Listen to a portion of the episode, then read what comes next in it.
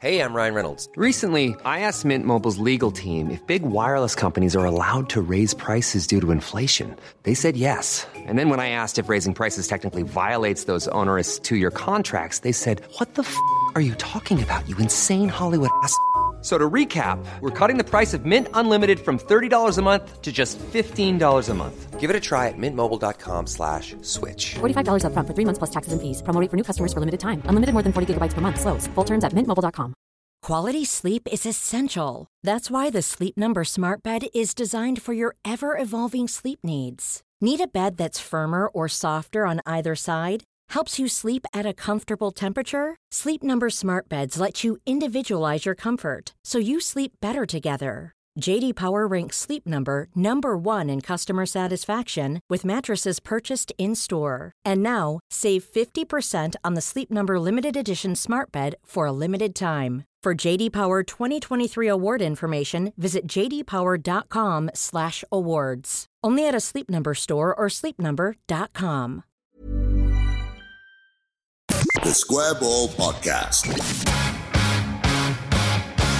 Hello and welcome to this episode 147 of the Square Ball podcast. I'm Dan Moylan. I've got Michael Normanson with me. Hello. And Daniel Chapman, Moscow White as well. Hello. We're counting down to the release of issue two of our fanzine. That'll be on sale for the Derby game. You can get subscriptions for this season on sale via our website, either digital or paper, along with copies, signed copies of Moscow's book. He's done a book, don't you know? Have you done a book? I have done a book. We've just signed another copy, haven't we? Do you know how much effort I put into that book?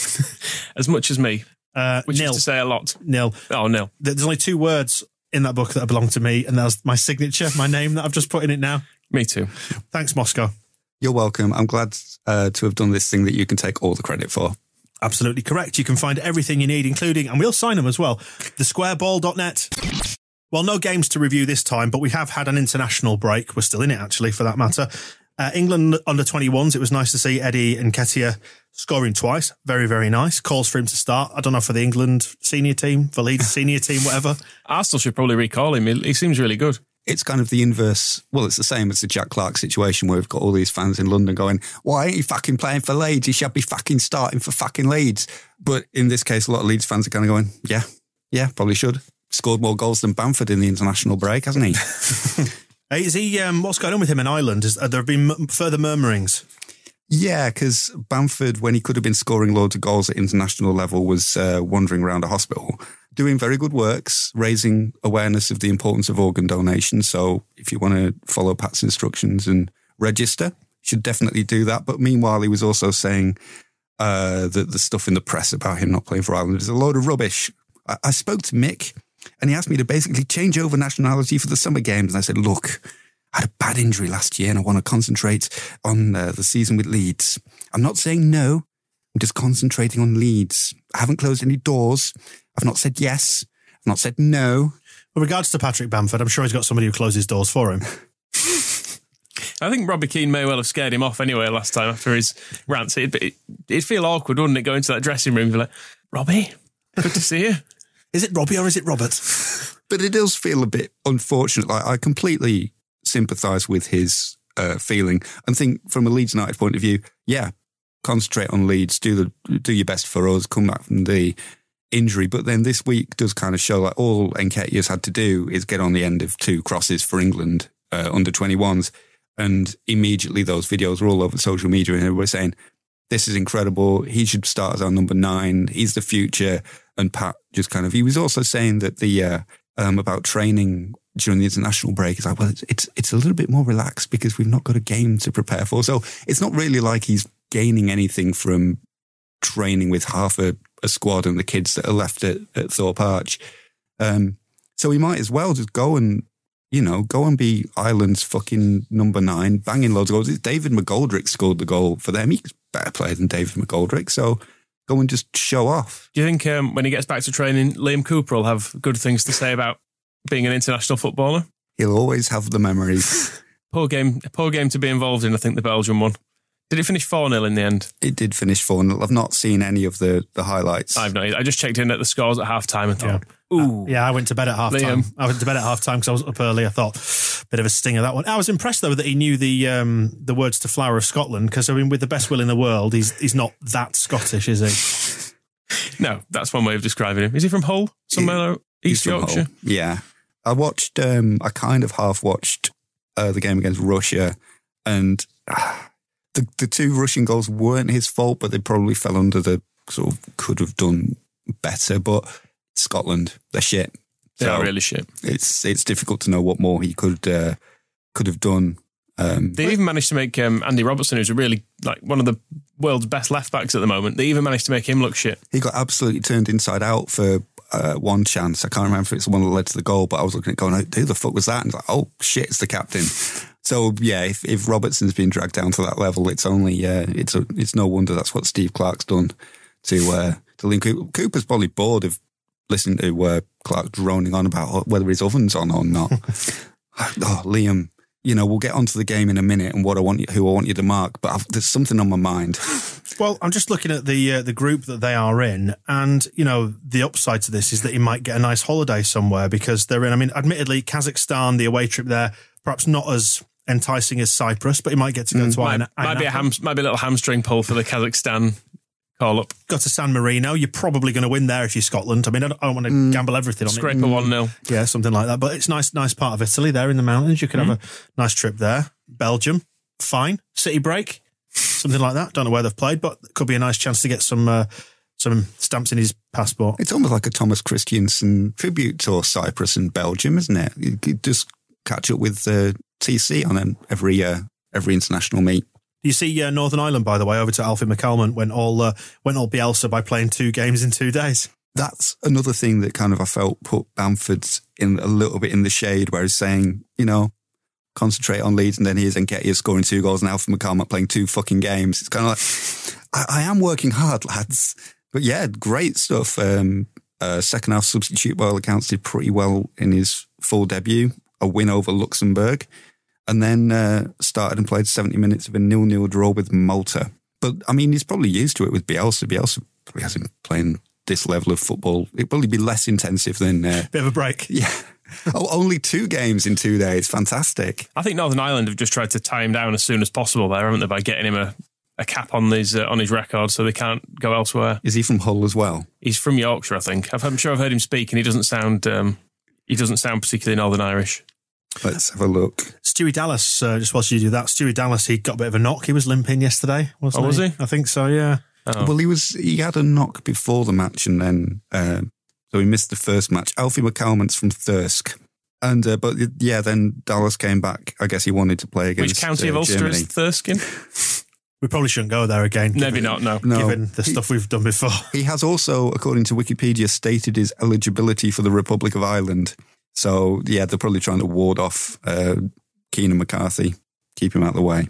Bailey Peacock Farrell had a, a very good game in their uh, match last night, apparently. Yeah, I, I heard the same. Did you? I didn't watch it, so I don't believe it happened. That's how that falls in. I mean, they lost 2 0, so. And I nothing. assume both goals were his fault. Yeah, go along with that. He, uh, he, uh, Graham Smythe Smith got a an interview with him. Smythe. Well, it's it's uh, with a, a Y, isn't it? Um, let me find. I'm. I'm sure it would have had an E on the end if it was Smythe. I'm trying to find the Bailey Peacock Farrell quote. Your colleague at the Yorkshire Evening Post. Maybe next time you, you pass him in the corridors. You're right, Smythe. as if they let me in the building. Um, Peacock Farrell said his aim at Burnley now. Well, he said going there, he was asked, was it a difficult decision to leave Leeds? And he said, I don't think you could call it difficult when a Premier League team comes calling. That's not the voice of a Northern Irishman, is it? The voice of Bailey Peacock Farrell. He's from Darlington. Uh, it's an opportunity for me to grow, blah, blah. I feel like it's a good, solid place for me to build a foundation, blah, blah. And he says his aim for this season is just to be a bit more patient. And bear in mind, this is the fuckwit who was uh, two months ago saying, if I'm not the number one at Leeds, then there's uh, something wrong with the with the world. Um, and he's now going, oh yeah, I'll, I'll just have to be a bit more patient now. Starting to get the feeling you're not a massive fan, Moscow. Um, he said, uh, I'm not playing at the moment, but this is the time when you can work on other things that you're maybe not able to do when you're playing week in and week out. So maybe he's going to learn to uh, stop a ball. Catching. like- yeah, he's going to work on some of that stuff. Um, and then his, his nice thing, he said that to play for Leeds, not many players can say they've done that. Playing in front of the 30 to 35,000 every single game. It was a really nice feeling. I mean, shit, don't fucking Uh, Should we talk about uh, Illan Meslier for the uh, under 23s? He had an absolute worldie against Crystal Palace, I believe. A few, a few amazing saves in it, weren't there? That were Mm-hmm. uh, the opposite of Peacock Farrell. The only clips I've seen of him so far have been of him making these world class saves, whereas the first clips I saw of Bailey Peacock Farrell were on a spiteful video put together by um, A spiteful man. a spiteful man. Yes, I wonder if we play uh, Burnley under 23s this season because we did last year. It could be. Uh, go and piss bottle him. Don't piss bottle him. might, not. But then again, I might. Meslier, anyway. yeah, seems good. I'm, I'm glad we have a reserve goalkeeper on the bench instead of Jack, Jack Clarke. As we're trashing our y- y- former young players, He scored a last minute winner for the England under 19s, I'm going to say. twenties, one of them. I think it's 20s. Um, it was yeah. He uh, it was a header, back post header, deep cross in stoppage time, and he uh, goes in at the back point. Boom. We were saying Not the other week that. how his career is more or less over now.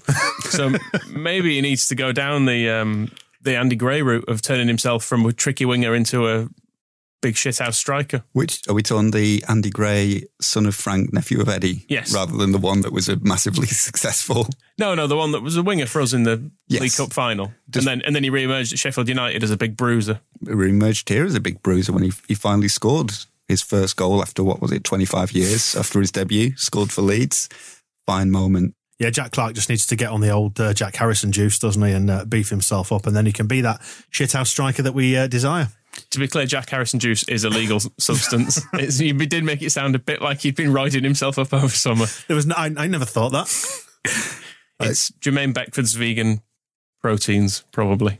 Who else did we have that played in the international break? Did we ever get to the bottom of whether Klich did play for uh, for Poland or not? Uh, he did, yeah. He played 70 minutes of a 2 0 loss to Slovenia and then the last five minutes of a 0 0 draw with Austria. So, not the most uh, exciting thing. Um, Shackleton was in the side with Jack Clarke yesterday for the England under 20s. Kun Temenuzhkov uh, played the last seven minutes of uh, Bulgaria under 21s. They beat Estonia 4 0. We're really kind of. I'm not saying when I say plumbing the depths, I didn't mean it like that, but you know, We've got to do a proper full international update. Ryan Edmondson um, doing a little bit of uh, the Nketiah thing of scoring on his debut for England under 19s. Um, and Alioski's probably Brought peace to the Middle East, I would imagine. scored in Israel. 1 1 draw, uh, North Macedonia. No, he didn't score. No, he assists. Well, it was as good as a goal. The cross uh, from a free kick was the kind of thing that we're absolutely begging for constantly at Leeds. It was absolutely superb. Whooshed the ball into the uh, penalty area and then uh, whooshed it. And a North Macedonian oomphed uh, his header past the uh, the goalkeeper. So that was great. And he also they beat Latvia two 0 he, he played in that as well. I don't know if he if he got up to any of his cra- any of his crazy drapes or his trickeries, or if he just behaved himself and, and played some proper football. maybe they're just so used to it there. Maybe that, maybe they're all like that in North Macedonia. They can't all be like that. The country can't structure itself on, on Alioski's. and are we going to claim this one as ours? Who's put this on the sheet? And Erling Haaland, Alfie's son. I mean, yes, we'll claim him. He's going to come home eventually. His first start for Norway, a 2 0 win over Malta. So he is a Leeds fan. Um, and he should be playing for us. Only uh, he was offered much, much more money to play somewhere else. So Obviously, when we go up this season, he's going to be one of the first that we sign. yes, and we'll stick him in the under 23s until he rots. If you haven't yet checked out our other podcast, The Extra Ball, now is the time to do it because we're going to have a lot of fun with it this week. Um, if you already subscribed to it, by the way, thank you so much. If you want to get behind us and get bonus content every week, give The Extra Ball a go. Two ninety nine a month. Your first month is free, and you can hear stuff like this. We're going back and kind of goggle boxing, having a watch back of the 89-90 season, but not the video that you think.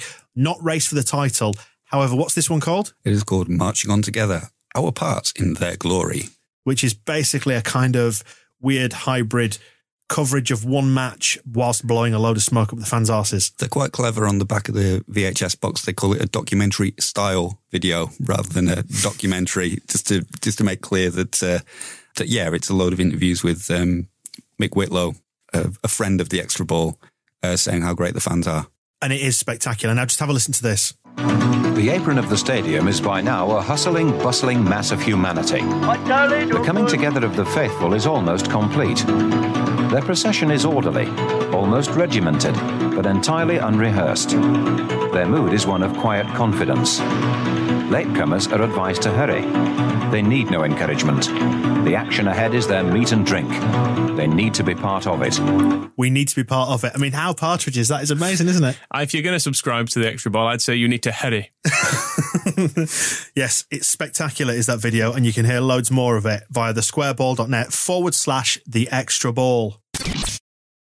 He's signed. It feels like Christmas all over again. Thank you, Santa Claus. Kalvin Phillips is staying with us for five more years and definitely won't have a break clause in there that means he can be sold next summer if we don't get promoted. Hooray! Nope. Even if we were to be relegated this season, he would be there, tied to us, unable to leave for the next five years. We'll imprison his nan if he tries to go anywhere. That's the deal.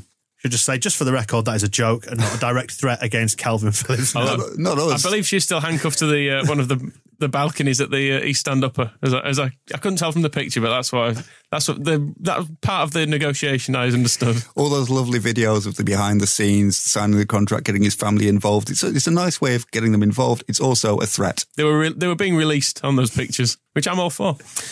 But no, it's nice that he's staying. It is, and uh, we we needed that. It all seems like it sorted itself out quite easily. Get through the summer, get through the transfer window.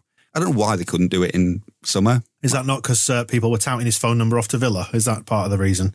If you are to believe the uh, the story that is doing the rounds. Probably, but you could just stop that with a contract at that point. Mm, Well, they've got it done now. Yeah, I think it's nice that normally at this point, when we've talked about contract negotiations with star players, it's the bit where the clubs start just trashing them on us gradually. The chairman will be putting out little bits of poison, saying how they're greedy and they're, they're not really committed, and then just prepping us all for a, a Agents, January sale. Agent's been in his ear. His head's been turned. Kevin Sharp. What is negotiating at Wigan? Tried to try to sign him for Chelsea. Rubbish. Hair fell out. Etc. Etc. And we had the same with Cellino era as well when it was all the, the Cook and Byram agents. So it's, when we were offering Byram a, a wage cut to stay. Incredible. We'd like you to stay longer and do the same job, but could you do it for less money? So this all seems to have gone quite easy in the end. First offer knocked back, another offer accepted, and gives him the the money. It sounds like um, Phil Hayes says he's earning between twenty and twenty five thousand pounds a week, and that it's Phil clo- Hayes earning that much. and that it's closer to the twenty five thousand pound end. So. Uh, Kalvin has got parity with Phil Hay at the Athletic, um, I mean, I heard they're paying good money, but that's that's more than I expected. but it puts him up with the top earners, but not right at the top. There's almost a sense that like under twenty five thousand pounds a week in the current madness that is English football is actually quite cheap for a player as good as Kalvin Phillips and as important as Kalvin Phillips. So um, he's not broken the Leeds United bank, and the the business of a like a guaranteed uh, sell on fee if we don't get promoted just seems sensible. It kind of it removes any of that kind of Bates Cellino style argument from the future because we all know It's there. what happens. Yeah, there's, there won't be any any of that push and pull. Kevin Sharp would have done a bad job if that wasn't included, really. Yeah, absolutely. Got to it and it protects both as well. It means that Phillips can't and his agent can't mess about in the future and be like, yeah, we're going to try and do a cure and force through a move to Liverpool for for a million quid, and they got loads. It's all kind of no, we don't go up. You can go to the Premier League. This is the deal. And if we don't get promoted, everybody's fucking off from Bielsa to probably Radrizzani to you know everybody else. Um, I mean, like Thank God we're going up.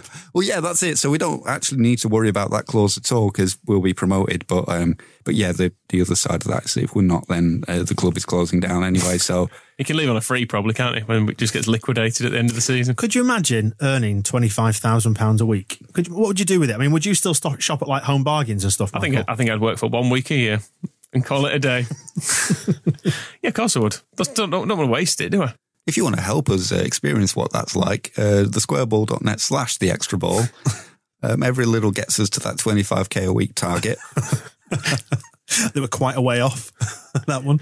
But, you know, we live in perpetual hope. Why don't we? And good to see as well. Klich they're talking to other players, including Klich, about extending, which is good. It feels like they're looking at continuity, even if we're not certain that Bielsa will stay beyond the end of this season. That maybe they're tying the players in. Stuart Dallas as well. He's won. Um, now he's had like four good games in a row. Um, his contract will be um, exceptional, but no, he he's uh, in line for contract as well. And he did a an interview very much the opposite of Bailey Peacock Farrell, saying that um, even if he left uh, Leeds United to go to another club in the future, he'll probably still live around here because he just loves it so much. So Maybe it's transfer, still uh, transfer to Harrogate Town beckons then. still just got turning up at Thorpe Arch every day. Can can I just train here? I miss the lads. And um, let's look at the people on the other end of this scale then and tidy up the transfers uh, outgoings from the back end of the international transfer window, which closed uh, later than ours, didn't it? So we have confirmed from last time Laurens de Bock has gone on a season long loan to Sunderland. How many games has he played for us in total? Um, Seven. Fuck. and how many did uh, he win? None. None. And how, how many ge- of those did he directly cost us goals in? Several. It was Derby away when he completely went Yeah, mad, that was wasn't the it? that was the bad one. Uh, it's Johnny Cooper on Twitter who who did the maths on that. That the most games played for Leeds without winning is Harry Clark, fourteen. Who he only played in one season. It was the worst season in Leeds United's entire history when we came back after the Second World War, and we still had a mix of well, the it was the team from before the the war, those who had survived, and then some of them had been badly injured, and then we just cobbled together whoever else we could get, put them out with um, um, with no hope really, and they just they sank like an absolute stone. I think they held the record for the worst uh, season in the top flight until Derby beat it with that um, with their relegation. So poor old Harry Clark way out ahead on fourteen, but then. Um, Behind him, it's seven games without a win. Arthur Price, Roque Jr., and Laurens de Bock. So he's in a silver medal position at least, which is pretty good. You're on the podium there. He's a history maker. You're there with Rocky Jr., who was, I think, Laurens de Bock really has not got enough credit for this because Rocky Jr. was stuff of legend, wasn't he? Really at the time, his his performances. Whereas I think de Bock will be He's only one ripped shirt away from immortality. even. Did he score two against Scum and still it was like one of our worst players ever? Yep. It's good going. Exceptional. Quite a feat. Conor Shaughnessy has gone on a season long loan to Mansfield. Man of the match voted in that, which is pretty cool. Well done to him. Um, on the paid off list, Vurnon Anita's finally gone, disappeared off to count his millions. And spend some more money on hats. Seems to be linked with a move to Israel now. I don't know. He'll, he'll probably still be insisting on a big salary, won't he? He was a, a rapper. I don't know if we've ever explored this, Some, and I can't remember who hit me to it. But Well, was it like Chris Waddle and Basile Boli? Remember their song? That was amazing. yeah, um, there are on. Uh, Which, by the way, if you've never seen that, never heard of it, get onto Google and Google Basile Boli, Chris Waddle. and- Unu say mama, mm-mm, saga saga dance, something like that. It's good. Yeah, yeah, it was like a- it was like Basile Boli was in the room with me then. Basile Boli wears um, he's like dressed as a beefeater in that video as well for a brief second, and you think you've had it, the whole thing's a dream, Yeah. but it's worth watching. It's a hallucination, more like yeah. Um, and also, oh, sorry, go on. This is uh, Vurnon Anita's having a rap battle with Leroy Fer. That's Vurnon.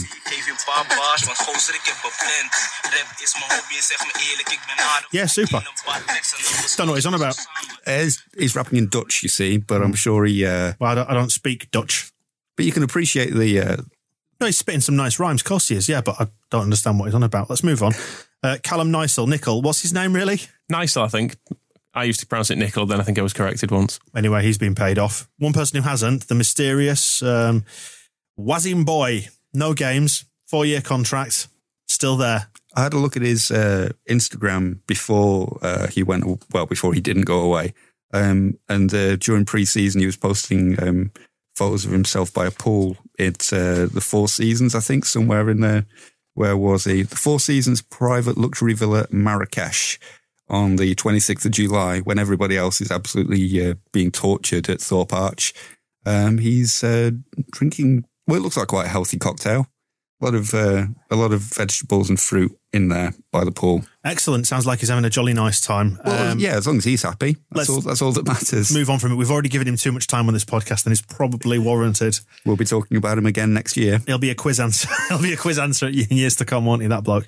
Uh, you mentioned Thorpe Arch there. Let's talk about the training ground and the move away from that. Angus Kinnear has mentioned that we are close to securing the site at Matthew Murray, which, if you're not familiar with it, is the school that's kind of opposite on the other side of the motorway to Elland Road, but very close, isn't it?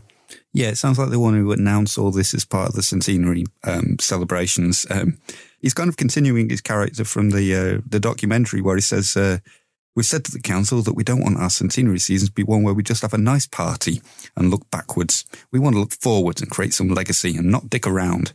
He doesn't say that, but um, yeah, they they want to bring it all together, and and I think they're going to try and announce what they're doing at Matthew Murray and Fullerton Park as part of tied in with the hundred year stuff. I am genuinely interested to see what they do Because having seen like the Man City documentary and you've seen the sports village they've created there, how close it will come to that and what it will look like and how it benefits the community as well. Because it's an important part of, I think, what one of the good things. I mean, Radrizzani is it likes the publicity quite a lot when things go well. But I think it's one thing we can probably genuinely say if he's incorporated us back into the community and increased ties to the city, then good on him. I think one thing is it's going to be about a tenth of the size of Manchester City's just purely by the, the size of the the plots they're building on, and um, and it will be interesting to see how they they manage purely from a, a building point of view. The fact that there are terrace streets that just kind of a cul-de-sacs onto where the site is, um, how they deal with uh, with that. Um, because you don't want to just put a big blank leisure centre style wall along the, the side of it. It's got to be something, some way of. Uh, You could make it like Wakefield Prison, have like a 30 foot wall, concrete. well, basically, that's what you, they really need to avoid. But then also, they also need to avoid people just like wandering onto the first team pitch in the middle of training, or Frank Lampard taking uh, trips down to Beeston. and standing on the edge of the motorway. I'm not suggesting that Frank Lampard should play on motorways, uh, or that anybody should. It's dangerous. But And you've also made him sound a bit like a curb crawler there.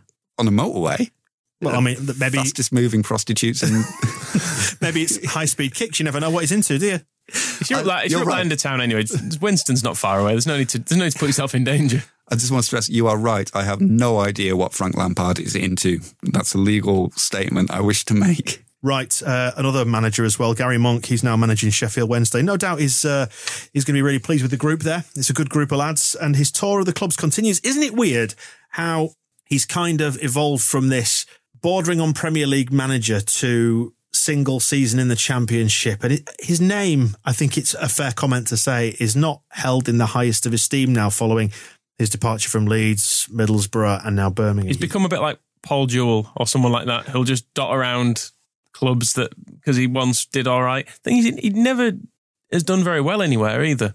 Like he got sacked at Swansea. Basically, he took over quite a decent team. The reports were that it went to shit when he was there. He did he did reasonably well with us, but again fell short. He's so snaky. He's so snaky. And the thing with Swansea, they'd got, you know, they've been in the Premier League for years. They had the whole uh, Roberto Martinez, Brendan Rodgers, uh, Michael Laudrup things, absolute consistency. He came in and then within a year they're fucking relegated. So it's kind of, but yeah, you're right. He was, he was the hip hop happening new thing when he came to Leeds. And I mean, we loved him because he wasn't Steve Evans as well. It is worth remembering that that's who he replaced. I mean, we were decent under under Monk. We were decent, but we Yeah, never yeah. quite. I mean, you, you compare it to now Bielsa, and you can see the difference and how Yeah. far apart they are. But um, I saw a conversation with some uh, Sheffield Wednesday fans. One saying, like, "Oh, this is going to be a great appointment. We'll play some uh, fast attacking, uh, free flowing, uh, passing football." And somebody else said, like, "Have you actually seen one of his teams play? Like, this is just going to be long ball shit housing." And yeah, now so his, his style of football really has never developed into something uh, significant. And he, every time he leaves the club, they end up sort of trolling his laptop now, which is not a not a good look for anybody. Let Chris Wood score. That was his the, the basic strategy when he was in charge of us, wasn't it? Pablo, you remember what you did at Swansea? Do that. well, when you con, uh, contrast it with what Bielsa's football is like now, the number of bodies that we get into the box and Bielsa's philosophy, as we've learned from the press conference, is like after Stoke, six players attack. We have four in defence and Get six, the group in the box. six in attack. But when we had Chris Wood, it was Chris Wood in the box and get it to Chris Wood. Although he did fucking score a lot. And we now we have loads of people and we don't score. Maybe we're doing it wrong. Just saying, maybe Gary Monk's a better manager than Marcel Bellerin. no, um, yeah, he'll do all right there. He'll get him to mid-table, then he'll leave at the end of the season under a cloud. Yeah, well, either a cloud or he'll get a slightly better offer. Some somebody at the bottom end of the Premier League. He'll do a Steve Bruce on Sheffield them. United will come in. I still kind of feel like the Steve Bruce escapade at Hillsborough is hilarious, and I don't know. Especially because they gave him the extra time as well for his, for his holiday. And it's not as if it wasn't in his character because he did that whole Crystal Palace Wigan Crystal Palace thing. He did a, he left Huddersfield for a better offer as well, didn't he? At one He point, just does it all the time. He's an absolute wanker. um, and then he's a greedy man. Look at him. And then for Sheffield Wednesday, it's, as you say, it's like, oh, you take all the time you need. You come in late, like, absolutely, we'll, we'll sort it all out. And it's like, actually, I'm just going to fuck off.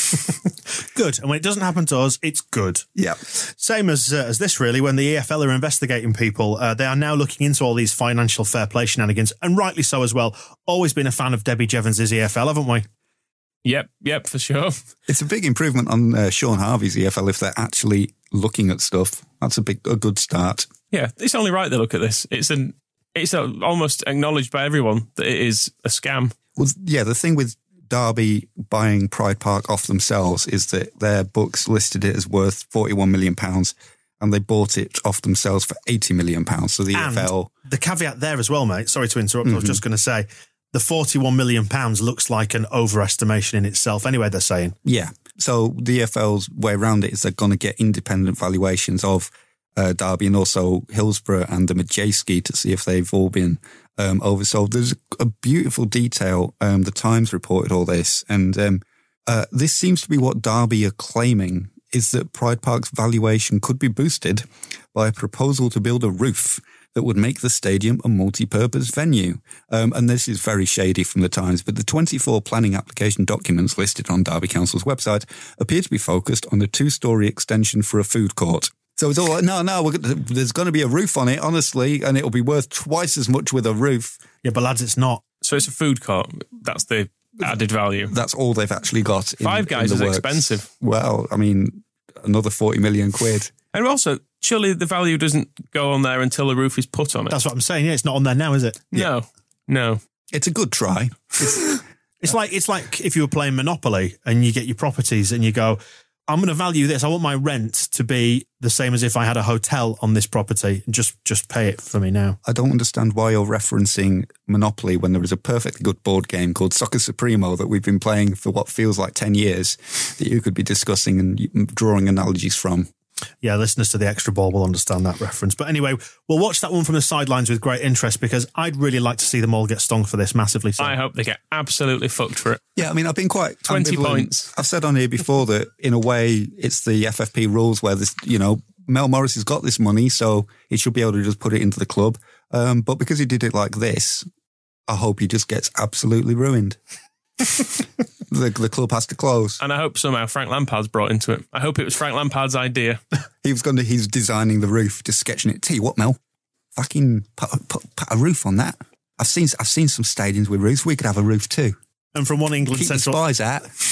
and from one England central midfielder to another, seamless. I mean, there's a big difference. Uh, yeah, Paul Gascoigne, the, the revelation that he nearly signed for Leeds in the mid '90s. Would you have liked to have seen that? Of course. It'd have been great. What do you have got in the team? Carlton Palmer pretty much had the, the midfield locked down. Is he going to get past him? For the benefit of anybody who doesn't know the backstory here, uh, he was speaking to the Yorkshire Post. What's the thrust of it? the Bill Fotherby got conned.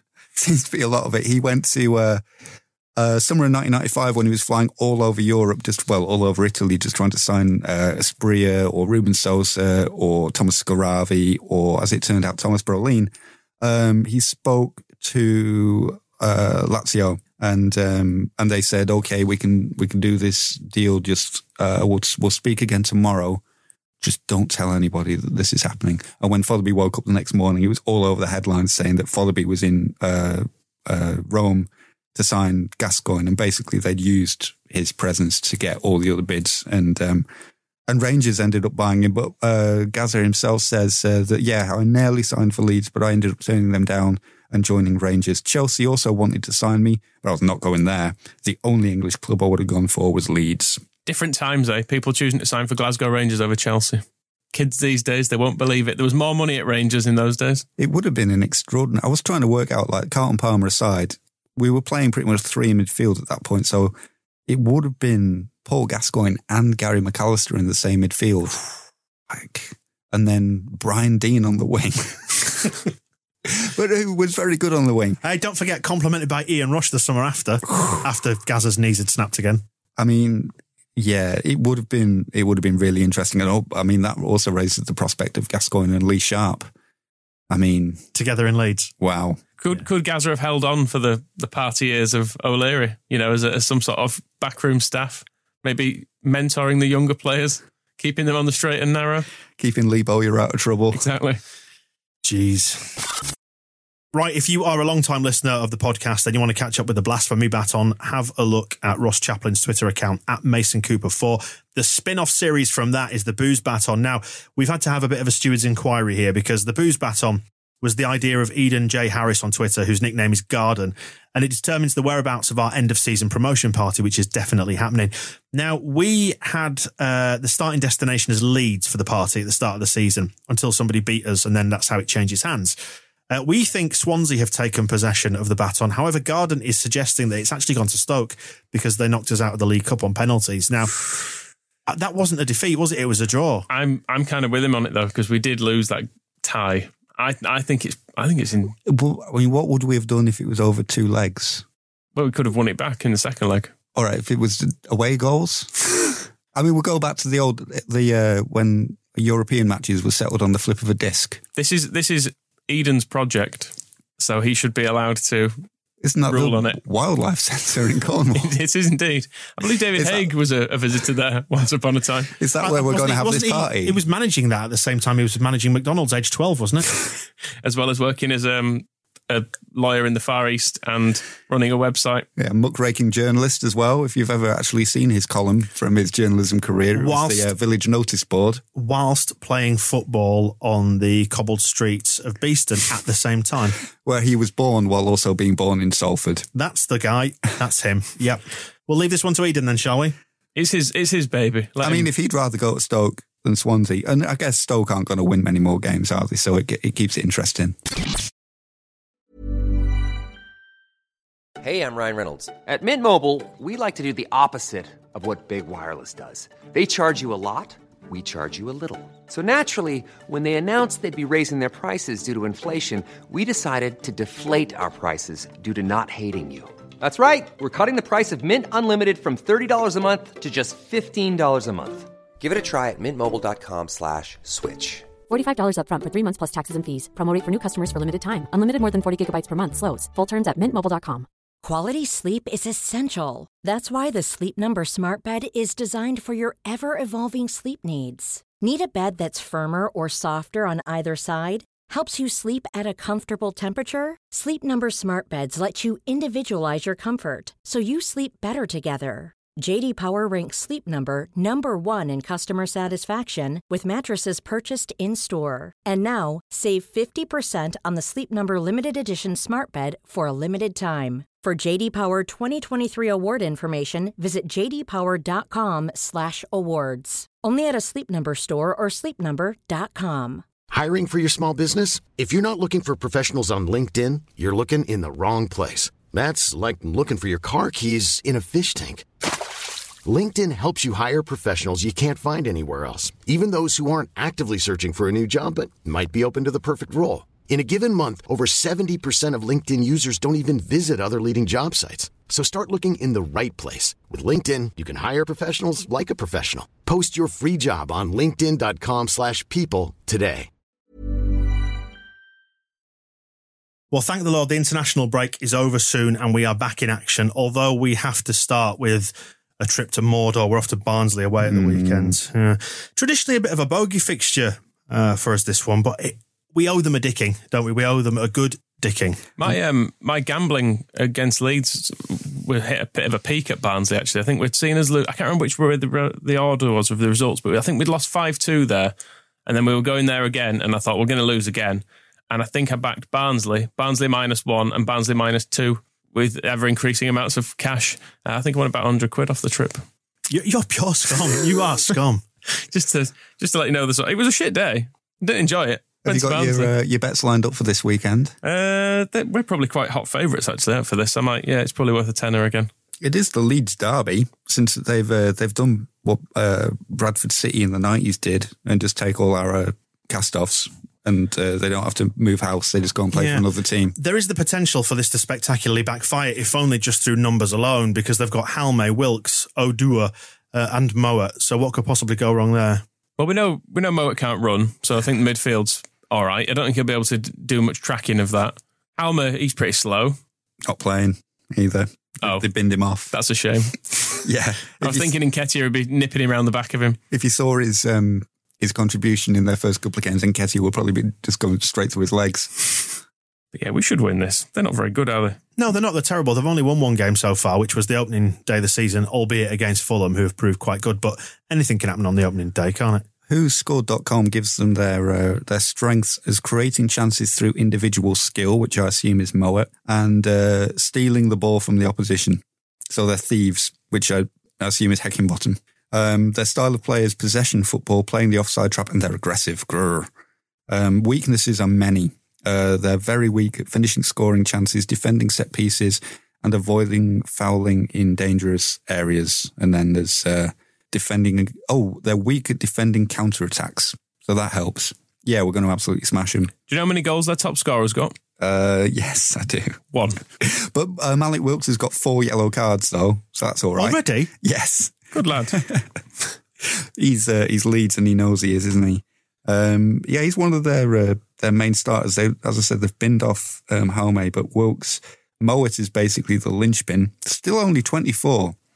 Sometimes when you you think about like uh, Delph getting ready for retirement and stuff, but then you realise that like Charlie Taylor and Mowatt and Cook still young men. Byram still technically a young man, but with the legs of an old man. um, yeah, Halme one and two substitute appearances, and I think they just uh, thought better of it. Uh, we will beat them, won't we, on Sunday? yes. Yeah, massively. You don't, you're not sounding 100% convinced, Michael. Oh, I I think we will. I'll still bet against us, but I think we will beat them. He's always torn, isn't he, between uh, Leeds winning and you winning. It's always a difficult choice. And we're going to be in the probably the unbeatable grey and pink combination as well. So we will go unbeaten in that kit all season. Barnsley seven to one. That, that is very long odds for, a- for a two horse race. You could book a whole holiday on the strength of this. Yeah, it's going to be worth a bit, but we'll, I'll lose it. I'll put a fiver on and I'll just chuck it away. All right, then. So seriously, let's drill into the game. What's going to happen? We're going to be too quick for them, too much movement, too good for them all round. Too many counter attacks. I think you're right. The idea of The uh, tactical analysis there from Michael with two stuff. We're just too good for him. the idea of uh, Alex Mowatt, who had the uh, the build of Maradona in the nineties, um, trying to stop one of our sweeping counter attacks, just no, not going to happen. Wilks is possibly the the one to watch because he's a. I don't think he was happy about being let go, and he is a, a decent player, but he alone cannot lift Barnsley to our level. And is that the definitive ruling then? Yes, we win five 0 You think this is a five? I think this is a 5 0. I think this is the one after the disappointment against Swansea. Uh, we come back, everybody's gone away on their international breaks, apart from Pat, and they've all got that out of the system, apart from Liam Cooper as well, who's probably feeling even worse. But perfect game, come back, mark it down, blow these out the water, get ready for Derby. Michael, what do you think? Score? I think the only danger is, like you say, shell shocked Liam Cooper coming back and not quite not quite knowing where he is, still thinking he's got Kevin De Bruyne uh, running at him and Lukaku making runs around the back, and then he, but hopefully at some point he'll look around at his surroundings and see the, that he's he's no longer in Scotland and everything's fine. I was going to say he went to Scotland, not Vietnam. Yeah, he's going to Barnsley. It's going to be comparable, isn't it? Yeah, true. The, the, I'll, I'll not say anything mean about people from Barnsley. Just say it about Paul Heckingbottom. If you make it specific, it's fine. Paul Heck, you know, it's just going to sound worse now. I was going to say Paul Heckingbottom's quite well educated. For say he's from Barnsley. Well, I mean, if it wasn't for him, Victor Orta wouldn't have uh, ever heard of Marcelo Very Bielsa. true. Tipped so- him off, didn't he? Two O levels, I heard. Two O levels. Sorry, Barnsley. No, we're not. If you're a Leeds fan in Barnsley, you're all right. You're exempt. Well, you've shown the foresight to look beyond your boundaries of your slum town, and How is Bradford, by the way, Dan? yeah, lots of bangs, mainly late at night. Don't know if it's fireworks or just the usual mortar. You know, kids haven't slept in years. It's been a quiet week because everyone's been away on international duty, but that's not going to stop us chucking some mud at some people. We're going to do our heroes and villains and celebrate some people, of course, with our heroes. Uh, right now, first we do the Ken Bates Villainy Award. It's custom that he gets the first nomination.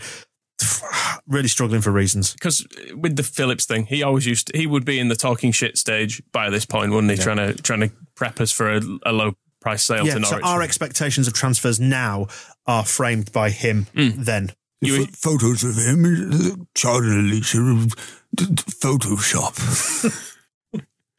He's never been to Wortley. I've heard his grandmother's awful. She came to dinner in Howard's. She was rude, no manners. It was insulting to Susanna. That, that was the end of the deal. So yeah, for Well, that, the- well, the for a truth- fictional conversation he had with about Kalvin Phillips' grandmother, In a restaurant that no longer exists. that's why you nominated Ken. Super. Who else are we nominating? Uh, Gary Neville. Yeah, it's, this is an open goal of a, a suggestion, this one. Yeah, saying when he was at Valencia, um, he had a big problem was that he couldn't communicate to the players. And in football, we talk for a living. Uh, every team talk was 50 minutes because it had to be translated by the person next to me. And if you see Marcelo Bielsa's interviews, they're hard to watch. He doesn't seem to think there's a difference between him going to Valencia thinking he fucking knows everything and could just swan around talking English to everybody while having absolutely no knowledge of how to actually manage a football team. And Marcelo Bielsa, who knows what the fuck he's doing. That's the difference, Gary. Bielsa knows what he's doing. Yeah, the difference is he was shit at Valencia throughout. Bielsa had us playing like Barcelona on day one. Neville was massively out of his depth at all times. Bielsa barely tipping a toe. You, sometimes someone starts speaking to you and you think, this guy's talking shit. I'm not going to listen to this. And that's exactly what the Valencia squad did, I imagine. Whereas when Bielsa started speaking, everyone probably thought, oh, okay, this, yeah, oh, bloody hell, we've got Marcelo Bielsa. this here makes an awful lot of sense. Telling us how to do football. He's managed at a World Cup. And it doesn't matter how long it takes because if it's Salim Lamrani in particular was translating it, you're going to fucking listen to him as well because you're frightened of him. So it's a it's a double. Whereas if it's fucking Gary Neville going, uh, doth Cerveza, Paul Pavot at right back, Sir Alex used to tell me, uh, s'il vous plaît. Do you remember David Moyes attempting to speak Spanish in the press conference where he says, I have seen training uno, dos times? That's what Gary Neville was doing, isn't it? Yeah, it'll have been very similar. My favourite bit, still not as good as Steve McClaren's uh, Dutch accent. It's very good. You should get on the rapping. He's um, he's yeah, he's definitely in there. Who else has been nominated? Uh, Gary Monk for being a massive snake. Yeah, we may as well stick him under the fucking idiot talking thing. He's another idiot who talked. Um, the destroyer of Leeds art this week, which has been it was all over the press yesterday. But someone has painted over all of the well, not quite all of them, but a great number of the the like telephone exchange boxes and things that have been painted in Leeds things um, by Burley Banksy at Pants Danny. I think he's, he's Andy McVeigh, give him his full name. Yeah, someone's being a complete prick. It's just and it's joyless. That's the thing that gets me about this. The the statement that went to the Evening Post about we're a group of this and that and we're doing. Shut up. That statement that the statement I don't think was by the same person who's done this. I think it, it the statement read to me like it was probably some Huddersfield or Bradford fans who because it seemed too provocative. It was like we're not. It's not about football. It's about most people don't even care about Leeds in this city and stuff. I don't know. It felt to me like it Yeah. was it was a deliberate piss take. They were accurate on some stuff though, because they were saying that they've done it this time using black. I think it's hammerite paint, which makes it impossible. Somebody was saying to get that off, it will have to be actually like sandblasted to remove that stuff. So they knew what sort of paint had been used. So I think it had the ring of truth from that angle. But the idea that there's a group of them, and also uh, there's a there's a real easy statistic. They said that they speak for the 90% of Leeds residents who uh, are against this sort of thing. I think anybody who claims to speak for 90% of the people, 100% of those people are twats. And they very easily fall into that. We're back to Ken Bates when he used to talk about the silent majority that supported him. Yes, whereas the very vocal majority who think these people are absolute dickheads um, have donated. There's about fifteen hundred quid there for Andy to to get him uh, to get back on this and get organised again. And yeah, it was. I tweeted yesterday. I said I think it's bullying because it's um, whatever the the reason they've invented for it. They've claimed to be. If people haven't been following this in the Leeds press, they've claimed to be tidying up against graffiti. They're painting over graffiti that's blinding the But streets. they've destroyed the boxes. that were exactly And they've left paint all over the pavement and shit as well. They've not done a neat job of it. Yep. And if you think all the um, graffiti and tags that are around LS11 that they could have gone, they've just gone and gone all this guy's work specifically. So they've targeted him. So it's just people. I, I have my take on it because Andy's had a bit of a a profile lately. He was interviewed in the Athletic and he's been in the Evening Post and on the BBC because because everybody likes what he does. Um, he just goes and, and paints these uh, junction boxes in his own time and just makes everything look nicer.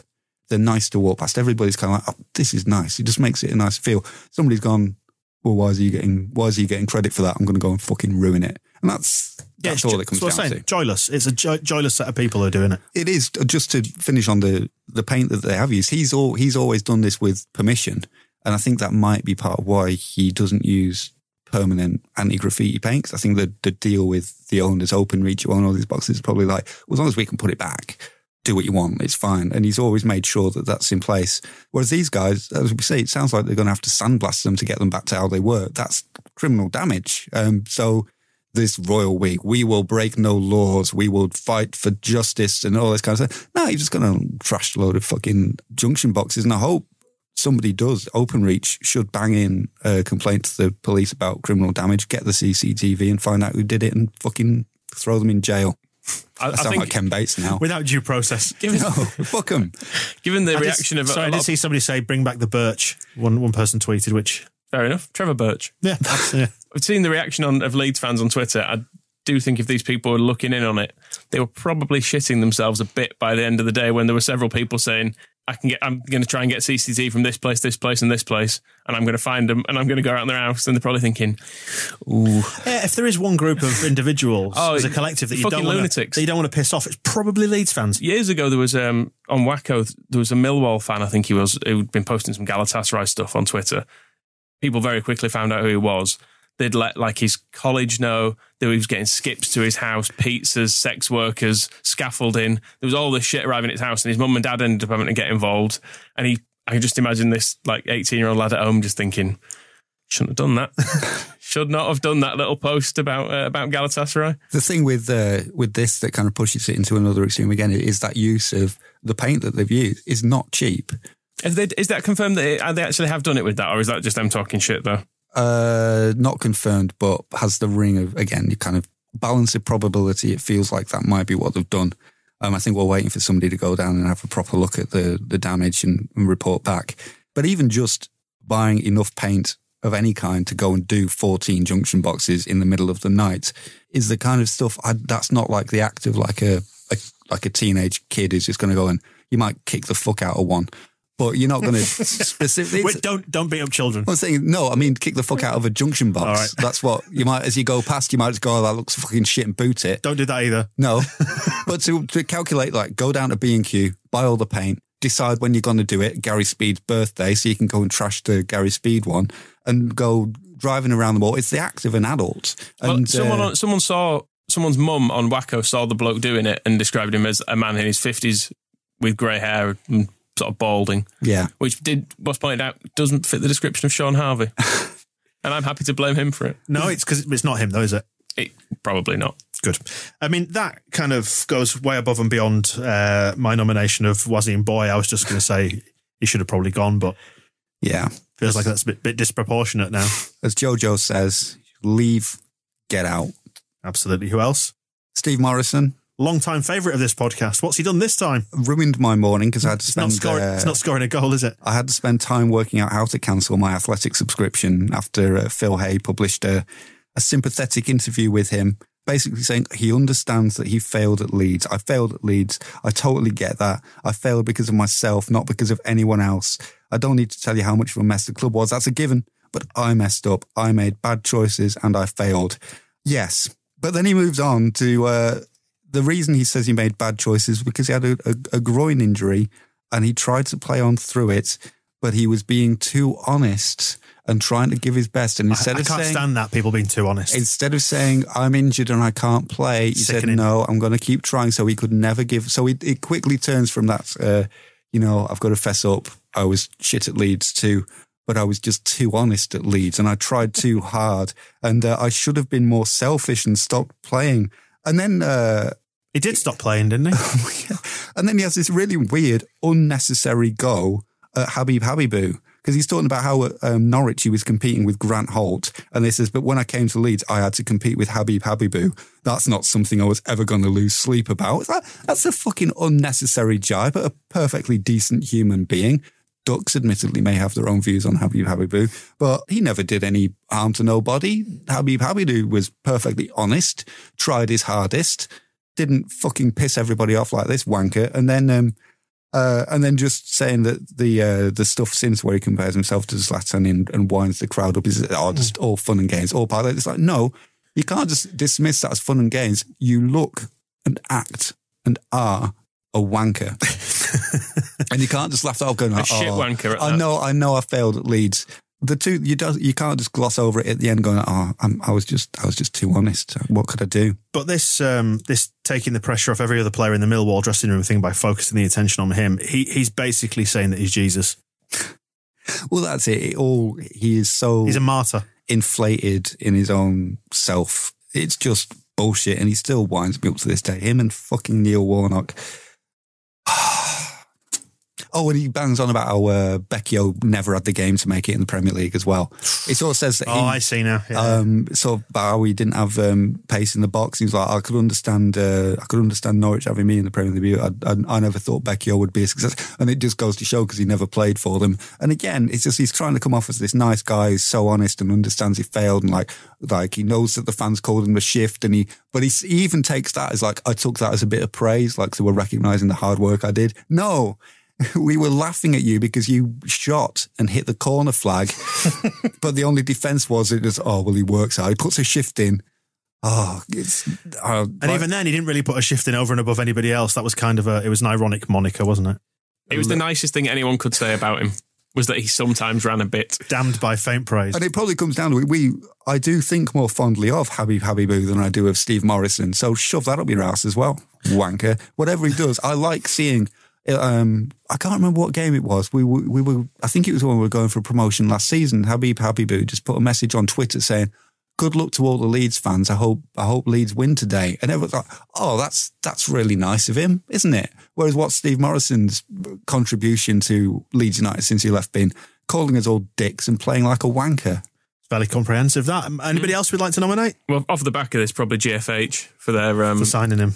for for signing him and for their negotiation skills. He says, um, I mean, I'll, I'll let you put yourself in this position, Dan. It was basically offered either a two and a half or a three and a half year contract. Well, let me stop you there. Already, I'm thinking, okay, this is a short career. Um, will I go for the shorter contract or will I go for the longer one? I'm leaning towards the longer one. the longer one, and also the longer one's on more money. Right. Are you going to take the shorter one on less money So or the longer gonna- one on more money? Are You're going to pay me less for a shorter period of time, Yep. or you're going to pay me more for, For a longer, longer. period of time. They're, Right. they're your options. Wow. Take your pick. I- I'm struggling, mate. If you need, honest. if you need a few, if you need to think it over over the weekend. Can I come back to you on the next podcast? Yep, yep. Fucking idiots. As Morison says, my agent had to make out like he was seriously asking me about it. And the prelude to this was their first offer was apparently for half of what he was on at Norwich, at which point uh, Neil Warnock had to ask Steve Morison to leave the room and basically tell GFH to, um, I believe his quote was, uh, listen, can we do this properly, please? It sounds like they had a jolly nice time anyway, GFH, pretending to run a football club. Yeah, it puts the the Ridsdale Seth Johnson stuff in uh, in a bit of context that you know he's not the only football club owner who can massively fuck up a contract negotiation. well, we've got some fairly impressive candidates there for the uh, Ken Bates Villainy Award, but we do need to pick a winner. There's only one winner, isn't there? The anonymous destroyer. The Paint Twat. If we could somehow accuse it, Steve Morison of being that person and uh, do a two for one. Well, there's no evidence to the contrary. It, man in his 50s, greying. If you, it may, it may, if he was running, you would have assumed he was in his fifties. But no, it's definitely it's the uh, the destroyer of uh, Leeds art. On to matters happier now, then. The Andy Hughes Hero Award, an award for somebody who has made our last week a little bit brighter. Who would you like to nominate this time? Alfie McCalmont. Two games in two days. Two international games in two days. That's something. It's like it's the seventies again when people used to just have twelve FA Cup replays that they had to play. Or it's uh, going for thirties, twenties, and forties. You would play, um, particularly at Christmas, you play away to Arsenal on Christmas Day, and then play them at home on Boxing Day. Perfectly normal. I'd also like to nominate Kalvin Phillips for not being mercenary and for signing up to Leeds United again. Something that we, we would all like to do. So thank you, Kalvin. Are we mentioning Kevin Sharp as well for his part in this? What his lovely hair, and his lovely hair. He's, lovely, he's once lovely hair. Now, We all had once lovely hair. um, I'd like to nominate Roy Keane. This is controversial, not often thought of as a Leeds United hero, but I know where you're going with this. But this week, he's entirely um, trashed Alex Ferguson and his legacy at Man United, which has been quite nice. do, do we have? Uh, Is he do we have available? what he said? Do we have a recording? you, got perhaps? the, you got the clip there? Is, it, is he similar to his cousin Robbie? I think it's probably yeah they're from a very similar bit of um, Ireland-ish. It is it is Irish, isn't it? Roughly, roughly, broadly speaking. but with with a few more uh, razor blades in the throat. I need to be more angry. I'm not really angry enough to be to be Robbie Keane. Just Roy think Keane. about Steve Morison. Imagine Roy Keane on Steve Morison. A fucking prick. I think Roy Keane is obviously a dick. It's worth just Mm. saying before we start. He falls out with everybody. Like, there's no tale about Roy Keane being anywhere and just getting on nicely with people, is there? Like, Just, just when he took his dog for a walk that time. just angry with every. When he was a manager, he used to fall out with people for turning up on time, for not having the bollocks to turn up late. he fell out with people for. he fell out with every every manager I think he ever played with. But I do quite like him when he gets on stuff like this, and like during the World Cup when he when he he's on the panel and he's visibly like seething about something, and you can see they're just Ian Wright getting all excitable next to him. and he's you're a grown man, sit down. and Ian Wright, obviously, he's, he's you can't depress Ian Wright, can you? Whereas Roy Keane, I think he came close with that. anyway, on, on Alex Ferguson, he said, uh, People said he always had the best interest in Manchester United at heart. Darren Ferguson, his son won a medal. He was very lucky. Alex Ferguson's brother was chief scout at Manchester United for a long time. I'm surprised his wife wasn't into staff somewhere. Darren was the manager at Preston North End and lost his job. He had a couple of young players on loan from Man United, but guess what happens the next day? They pull out of Preston. Is that doing the best for Manchester United? Ma- United?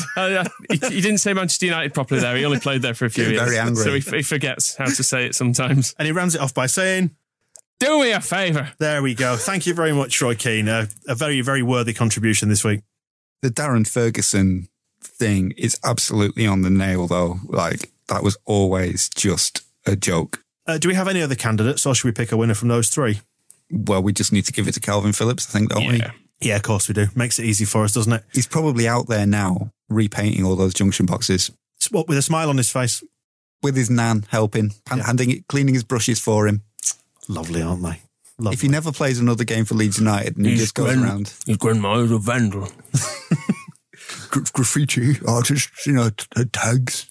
Kalvin Phillips, thank you. Thank you for staying for the next five years. And that wraps up this episode of the Square Ball podcast. Grab yourself a subscription for this season. We've got loads of ace merch, links through to the Leeds Carajo mugs and more uh, at thesquareball.net. And please, if you like, if you like what we do here and you fancy getting behind us, check out the Extra Ball. Two ninety nine a month, your first month free, and we do bonus content every week. And honestly, we really appreciate everybody who has got behind us because it's letting us do more of this. Everything you need then is at thesquareball.net. How are we feeling now as we head out of the international break off the back of a first defeat? Are we all right? Are we all, are we all fine now? It's fine. We're going to hammer Barnsley, and that'll uh, put an end to all of it. We won't lose another game. Well, watch out for the match ball straight after the end of the Barnsley game, and we'll find out how wrong we were. Thanks for listening to this one. We'll speak to you in a bit. The Square Ball Podcast.